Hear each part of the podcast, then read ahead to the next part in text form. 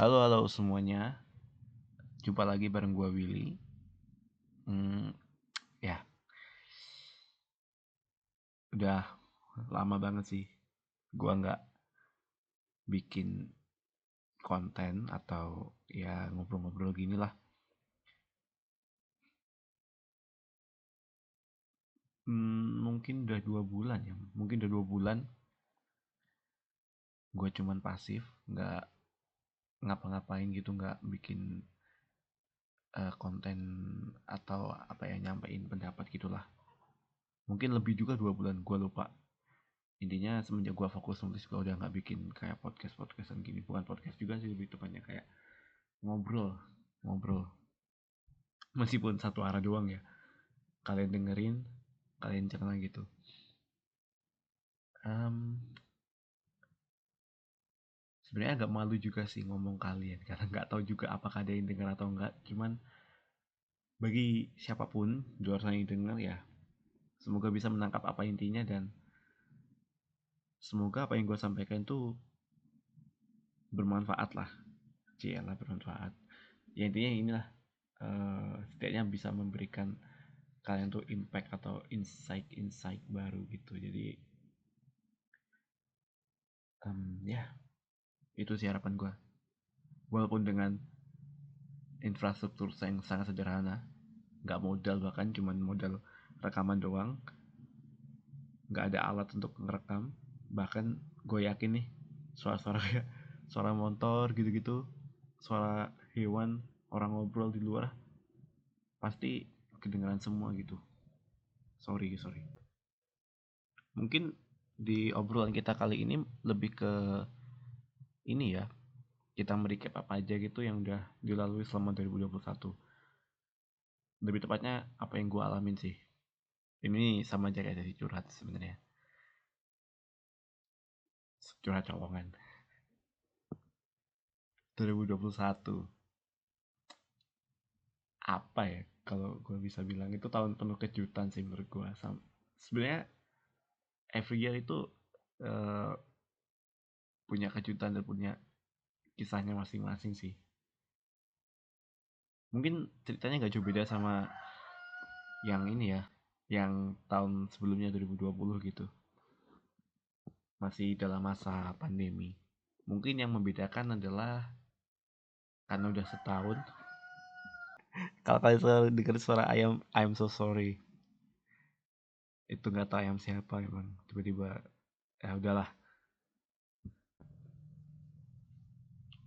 Oke, oke, gue lupa sih tadi sampai mana. Oh ya, uh, ini tadi video karena apa ya ada gangguan jadi gue jeda. Bukan video sih audio lebih tepatnya gue jeda. Jadi gue sampai lupa ngobrol dari mana dan cuman intinya gini udah setahun ngalamin covid jadi manusianya udah terbiasa sih. Udah kayak tahu apa yang mau dilakuin apa yang nggak boleh apa yang boleh gitu intinya nggak separno dan nggak seheboh ketika covid awal masuk. Waktu itu gue masih inget banget gimana hebohnya para manusia gitu ya. Apalagi manusia-manusia serakah itu yang nimbun masker berlebihan nimbun hand sanitizer bahkan menjadi barang yang sangat langka gitu kan. Sampai akhirnya bahkan sekarang harga masker itu cuman 11 ribu 12 ribu satu box beneran itu aja gue beneran gak nyangka loh harga masker bisa turun sedrastis itu. Ya intinya bersyukur sih karena di masa pandemi gini itu uh, udah jadi lebih murah. Cuman akibatnya ya tentu sampah medis jadi lebih banyak lagi daripada sebelumnya. Oke oke. Uh, kembali ke 2021 ya. Gue sendiri juga masih dalam tahap adaptasi sebenarnya selama setahun ini tahun yang lalu. Um, karena gue tentu um, harus mikirin apa nih yang harus gue lakuin untuk survive nih di masa pandemi gini untuk bantu kedua orang tua lah ibarat kata ya. Karena gue juga bukan dari keluarga yang uh, kaya gitu yang uh,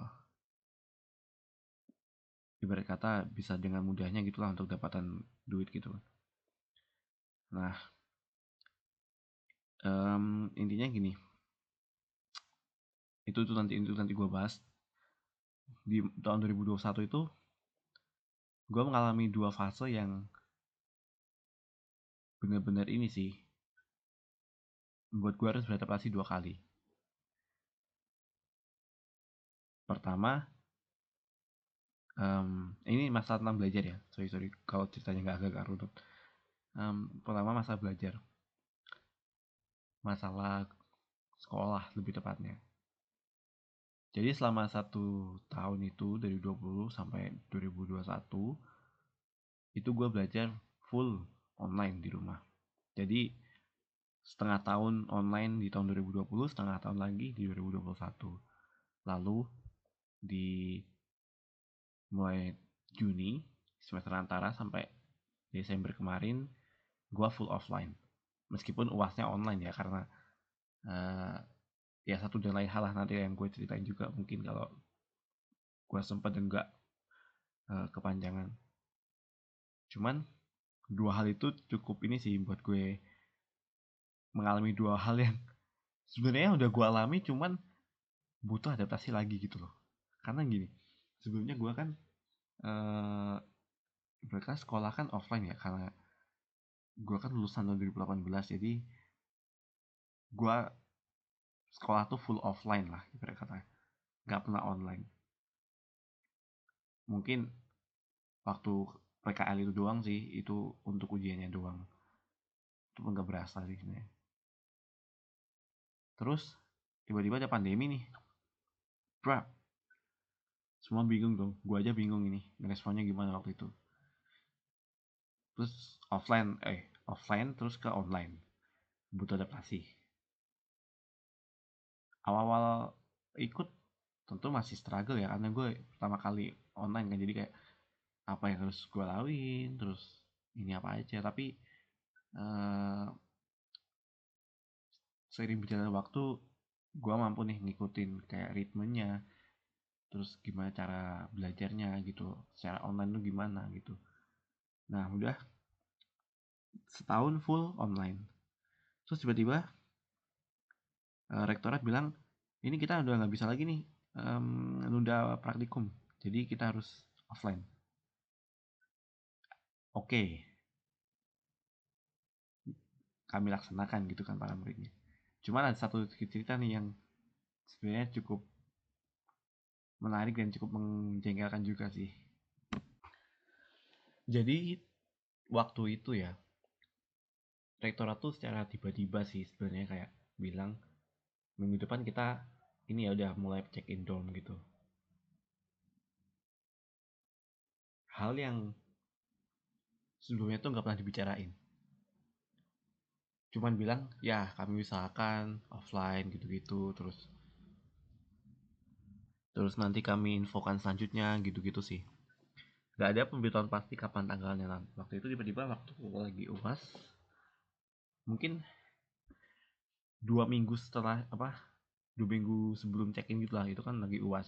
Rektorat bilang ehm, intinya kita habis uas ini ya langsung check in dorm gitu dan itu jaraknya itu mungkin nggak sampai dua minggu bahkan satu minggu lebih berapa hari gitu doang dan harus bayar segini segini segini segini gitu memang gue dapat beasiswa ya Cuma kan masih tetap harus membayar.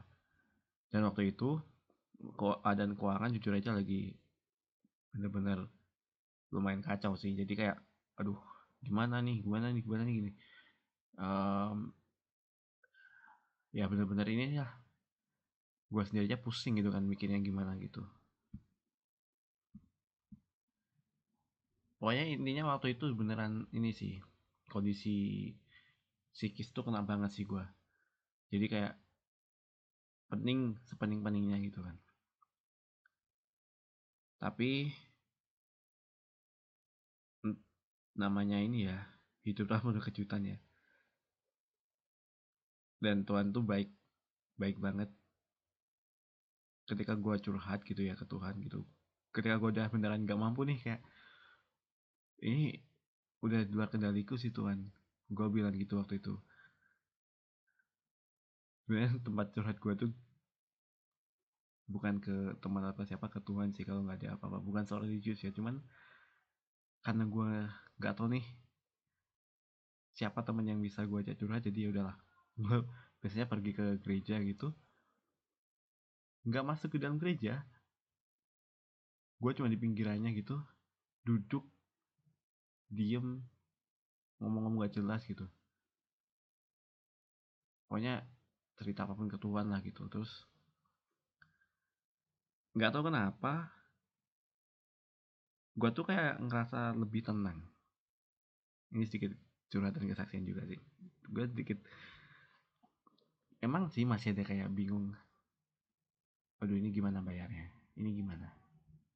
Cuman hati gue waktu itu bener-bener kayak adem. Gue cuma yakin oke okay, Tuhan bantu. Itu doang.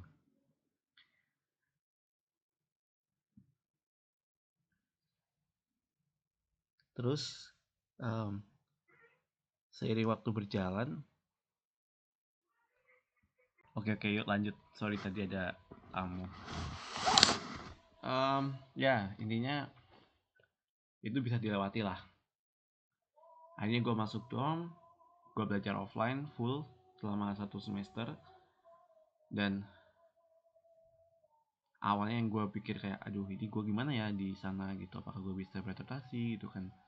Karena majority orang-orang kota semua dan orang-orang kaya semua gitu kan. Dan rasnya mohon maaf Chinese. Uh, ya gue nggak ada masalah sama orang Chinese sih sebenarnya. Cuman kan kayak gue Jawa gitu terus beda sendiri pasti gitu kan. Terus ya udah tapi karena keputusan gua untuk kuliah di sana jadi ya udah gua langsung aja masuk gitu terus. Gua cuman gini kalau mereka mau berteman ya sudah kalau enggak ya sudah gitu. Tapi ya ternyata uh, gue bisa di sana gue bisa beradaptasi gue punya temen banyak lumayan. Dan gue juga bisa ngikutin pelajaran walaupun terengah-engah ibarat kata yang gue harap sih cuman IPK gue nggak turun sih gitu aja. Meskipun mungkin kalau naik nggak nggak signifikan at least tetep lah supaya beasiswa tetap di tangan gue gitu. Terus um, udah kan ya ini dari segi pelajaran. Di tahun 2021 juga gue mengalami kehilangan dan mendapatkan gue kehilangan orang yang gue sayang salah satu orang yang gue sayang yaitu nenek gue um, mengejutkan lumayan. Gini ya mengejutkannya itu cuma bukan karena dia meninggalnya itu sih bukan. Karena bukan waktunya juga sih kayak gue tuh nggak kepikiran aja kayak terjadi tahun ini dan uh, kejadiannya tuh kayak gitu gitu gimana sih? Jadi uh, nenek gue tuh tiba-tiba aja kayak kena penyakit saraf gitu kan. Mirip sama apa yang dialami oleh uh, kakek gue gitu loh. Dan yang cukup buat gue sedih uh, bukan bukan sedih juga sih kayak uh, ya mungkin sedih. Itu adalah pertama kali yang mengetahui itu gue jadi gini ketika kakek gue dulu tiba-tiba kena sarafnya kena gitu kan. Itu tuh uh, otak ya terutama. Itu yang pertama kali yang mengetahui gue gitu. Tiba-tiba dia jatuh ini sekitar 2014 lah ketika gue SMP gitu kan gue tau kenapa tiba-tiba jatuh terus katanya pusing berat gitu. Terus tiba-tiba keadaannya makin parah aja tahu meninggal terus ini juga gitu kan um, tiba-tiba dia kayak ngomongnya tuh apa ya kayak orang stroke gitu loh. Terus tiba-tiba sarafnya mati aja gitu. Dia susah bergerak terus nggak ngenalin si, si, si, si apa orang-orang sekitarnya gitu ya sometimes mengenali sometimes enggak gitu loh. Dan keadaannya makin kurus gitu. Gua aja kasihan gitu ngeliatnya. Bahkan kalau ingat aja masih sedih gitu kan. Terus terus ketika mereka meninggal gitu sebelum meninggal gue sempet nih ngeliat kayak tatapan mereka yang terakhir kalinya gitu. Gue itu pun sadarnya setelah berapa hari gitu ya. Satu hari. Mungkin satu hari gue sadar bahwa anjir kok kejadiannya di Javu ya meskipun penyakitnya beda meskipun kejadiannya sedikit beda gitu. Karena yang pertama ketahui gue terus ketika mereka meninggal uh, gue nggak ada di sisi mereka tapi gue sempat lihat tatapan terakhir mereka gitu loh. Jadi waktu itu ketika nenek eh kakek gue meninggal gue berangkat sekolah gue sekolah gitu kan lagian gue sempat ngeliat mata matanya sih gitu loh. Terus waktu nenek gue meninggal sebenarnya gue di rumah cuman gue lagi di kamar gitu ya yang nemenin uh, om gue gitu kan. Karena waktu gue lagi ngerjain tugas atau apa gue lupa. Ya tahun ini kan jadi kayak masih banyak tugas gitu kan terus tiba-tiba om gue manggil gitu terus ya she's gone gitu ya udahlah gitu mau ngapain lagi gitu kan. Uh, ninggal udah ninggal gitu kan terus uh, daripada dia sakit-sakitan kasihan kan. Terus ya udah. Um, habis itu ya dapatin ya gue dapatin teman baru ini sih. Uh, banyak teman baru yang asik dan menyenangkan juga gitu di Jakarta gitu kan di tempat kuliah gue gitu. Yang gue sebelumnya bahkan nggak pernah bayangin nih gue bisa berteman dengan mereka gitu loh. Beneran gue kayak wah ya gue bisa nggak berteman sama mereka? Terus ya saya mencari waktu gue bisa bisa aja berteman gitu dapat teman gitu. Ini ya hidup tuh pernah kejutan sih. Tahun ini juga gue menyadari uh, bahwa bukan menyadari sih gue mulai menemukan sih apa yang sebenarnya ingin gue lakuin gitu. Cuman gue masih takut aja ngelakuinnya. Um, gue udah tahu bahwa passion gue itu di bidang seni. Karena gini tahun ini tuh gue lumayan kebantu dari novel jujur aja. Gue nggak ada nggak ada di promo sama dia sih. Jadi gue nulis sana gue dapat duit 400 ribu singkatnya gitu lah. Persyaratannya kalian bisa cek sendiri. Sebulan. Yang awalnya gue daftar kerja di dapur ditolak terus habis itu uh, eh, gue nyari-nyari ketemu platform ini gue dapet duit lah sebulan 400 ribu. Ya sama dengan kayak gaji ketika kerja di dining hallnya kampus sih. Cuman gue bisa ngatur waktunya sendiri. Capek iya pasti otak yang diperas kan. Gue harus mikir pelajaran gue gue harus nulis terus setiap hari gitu kan. Cuman capeknya tuh bikin gue bahagia gitu loh. Gue belum pernah sih selama ini ngelakuin hal yang benar-benar melelahkan tapi tuh gue seneng lakuinnya gitu loh. Ketika selesai melakukannya gitu. Dari itu aku sadar bahwa oh passion gue ini di bidang seni ternyata. Nulis. Paling pol. Paling ini sih tingkatannya nulis sama musik. Gambar gue nggak bisa gitu kan. Belum bisa. Kalau belajar mungkin bisa ya. Musik pun juga nggak jago-jago banget tapi ketika gue ngelakuin itu gue seneng aja gitu. Tapi sisi lain gue takut nih untuk terjun dunia itu. Karena kan benar-benar nggak jelas ya dunia itu ya sebenarnya. Meskipun kalau dilihat-lihat sekarang tuh banyak penyanyi gini-gini yang sukses cuman banyak banget pesaingnya gitu. Sebenarnya sebenarnya semua pekerjaan juga. Cuman untuk ketidakjelasan itu ini lebih banget sih. Makanya gue bingung kayak gue nanti ketika lulus gue mau kerja dulu di bidang sipil atau gue nekunin dari sekarang ya ini tentang musik terus seni gitu. Karena gue takutnya gini ketika gue benar-benar fokus di dunia seni ini gue takutnya gue pelajaran. Yang which is uang kuliah nambah kan. Gue nggak mau sih beban orang tua lebih dari itu kan. Tapi gue pengen banget nekunin itu kan. Terus um, habis itu alasan gue selanjutnya adalah karena sipil ini cukup menjanjikan ya jadi kalau misalnya gue seriusin di sini gue sebenarnya dapat bisa dapat uang banyak gitu. Ya salah satu tujuan hidup gue kan hidup lebih baik kan. Uh, apa namanya? Dari segi keuangan gitu. Sorry sorry ini prinsip gue jadi lu bisa nyelah kalau lo mau. Cuman ya bagi orang yang pas-pasan kayak gue gini gue ngerasa tujuan gue itu nggak salah sih jadi sebenarnya ini kayak diskusi sama kalian sih menurut kalian gimana gitu kan? Harus kan nih gue kayak fokus banget di bidang seni atau emang gue harus kayak oke okay, gue fokus kuliah dulu terus gue kayak lulus kerja gitu dapat duit baru gue fokus itu cuman takutnya gini ya gue nyeselnya tuh dari tuanya nanti. Gue nyesel gue takutnya nyesel kenapa gue ngelakuin hal ini dari muda gitu loh. Tapi sisi lain kan gue juga butuh dana ya untuk backup gitu loh untuk inilah biar kata kayak ya ngupgrade kehidupan lah. Makanya gue so confused padahal gue udah nemu nih gue kayak gue apa yang suka gitu kan. Bukannya gue disiplin ini gue rasa salah jurusan ya nggak gue ngerasa enjoy enjoy aja sampai sekarang meskipun pelajarannya wah susah susah susah susah.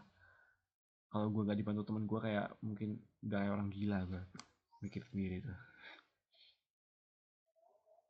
cuman ya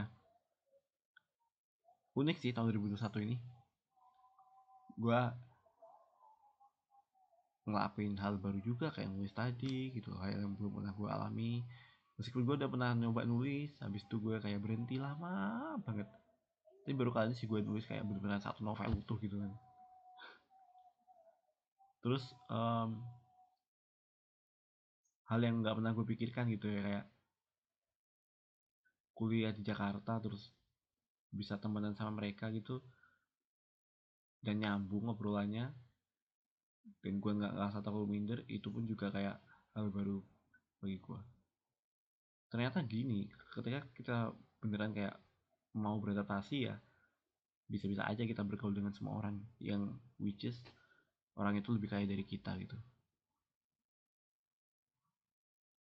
Karena satu hal yang ditanamin oleh tante gua tante gua kan tinggal di Jakarta ya sama om gua gitu. Jadi mereka udah hafal banget karakteristik orang-orang sana.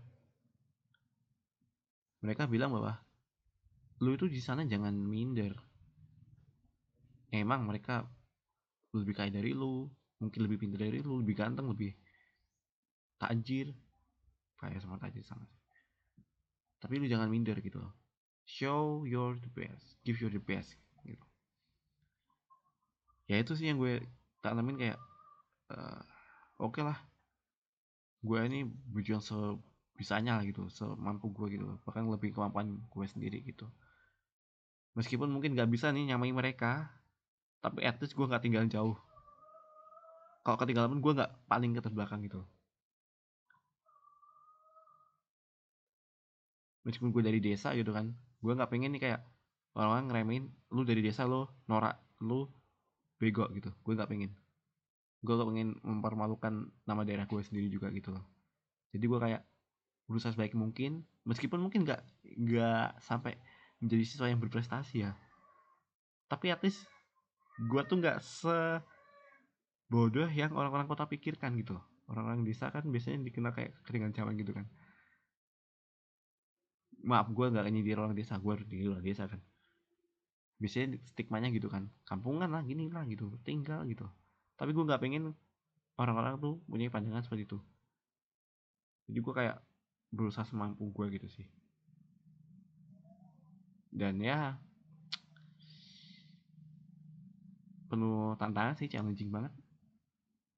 Tapi so far tahun ini lumayan lah lumayan bagus. Uh, penuh hal baru sih bagi gue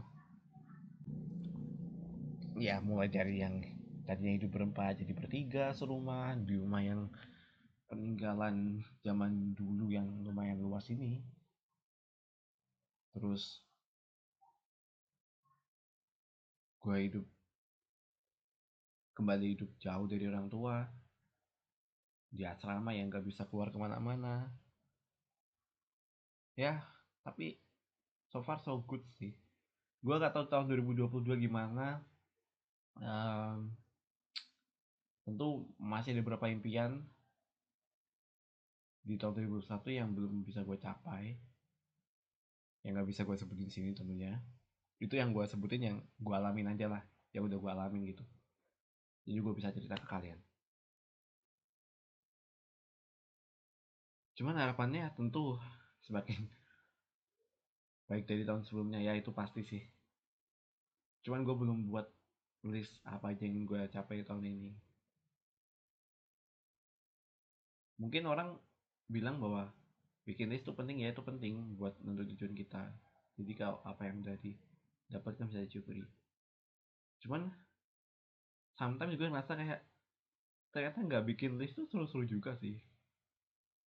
Meskipun itu sebenarnya bukan hal yang harus kalian tiru juga tapi kayak itu bisa bikin kita tuh hidup makin menarik gitu. Karena kita kan kayak uh, penuh kejutan gitu kan. Kita manfaatin apa yang ada kesempatan-kesempatan apa yang ada kita ambil. Terus um, ya itu jadi lebih seru aja sih karena penuh surprise yang nggak terduga gitu kan. Tapi emang penting juga sebenarnya punya tujuan hidup banyak bisnis apa aja yang dicapai tahun ini. Tapi jujur aja sampai saat ini gue belum bikin list apa pun untuk tahun ini. Keinginan apa yang ingin gue capai tahun ini gue gue belum bikin list itu semua. Ya apa? Pacar.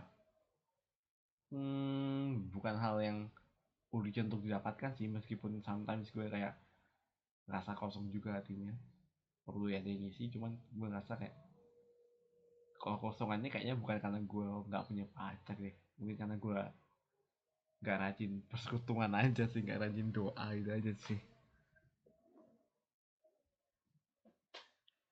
Jadi pacar belum. Mungkin gini. Uh, eh, gue mungkin akan lebih fokus bukan lebih fokus sih kayak mencoba untuk lebih konsisten di dunia apa yang gue suka yaitu seni. Entah itu ngobrol-ngobrol kayak gini gue upload di Spotify di mana pun atau gue nulis. Ini ya apa yang gue suka gue lakuin aja lah gitulah. Entah itu nanti akan datengin subscriber atau apalah whatever itu namanya mengikut gue nggak peduli sih. Karena ternyata meskipun gue gak dapet bayaran tapi ketika gue ngomong gini aja gue udah ngerasa lega sih ya. Cuman waktunya sih sana gue nggak tahu kapan karena banyak orang juga kan. Jadi kayak eh uh, kurang seru aja gitu kalau kalau ngomong-ngomong gini ada banyak orang. Dengerin banyak orang. Karena pasti akan rame sih jadi kayak audionya lebih jelek lagi. Uh, we'll see lah. Gue juga nggak tahu apakah bisa terus menerusan gue juga nggak tahu sih ini ya cukup kalian tunggu aja sih. Ya kalau kalian suka ya kalian boleh sebarin aja ini linknya.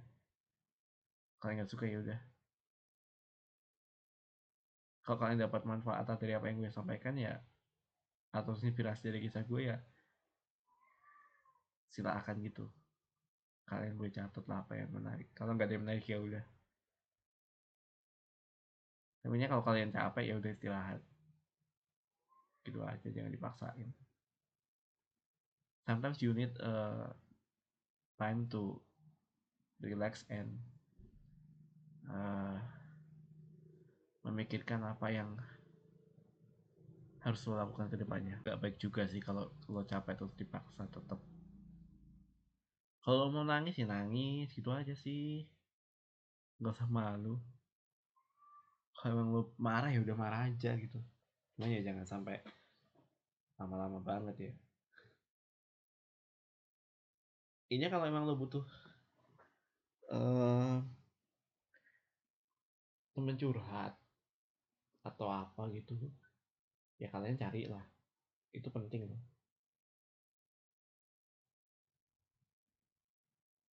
Ya kalau kalian mau curhat sama gua silakan cari aja ke gue namanya Billy Bayu DM aja. Ya sebisa gue gue akan kayak ini sih ngasih ngasih solusi ya kayak ya dengerin apa yang kalian ceritakan lah. Lebih baik kan cari temen yang benar-benar bisa dia juga temen tuh banyak ya orang tua gitu gitu kalau kalian pengen lebih canggih lagi ya ke psikiater psikolog gitu gitu oke gue terlalu banyak lantur ini ya ya selamat tinggal 2021 welcome 2022 gue masih Winnie yang sama. Ini kata-katanya gue ngutip dari Nadine Amiza. Gue masih diri gue yang sama. Entah itu tahun ini tahun baru atau tahun yang lama. Gue hanya orang yang tiap tahunnya itu mencoba untuk tumbuh dan berproses secara bertahap. Bukan yang tiba-tiba bisa langsung berubah secara seketika. Nggak ada yang berubah, belum ada yang berubah dari gue secara signifikan.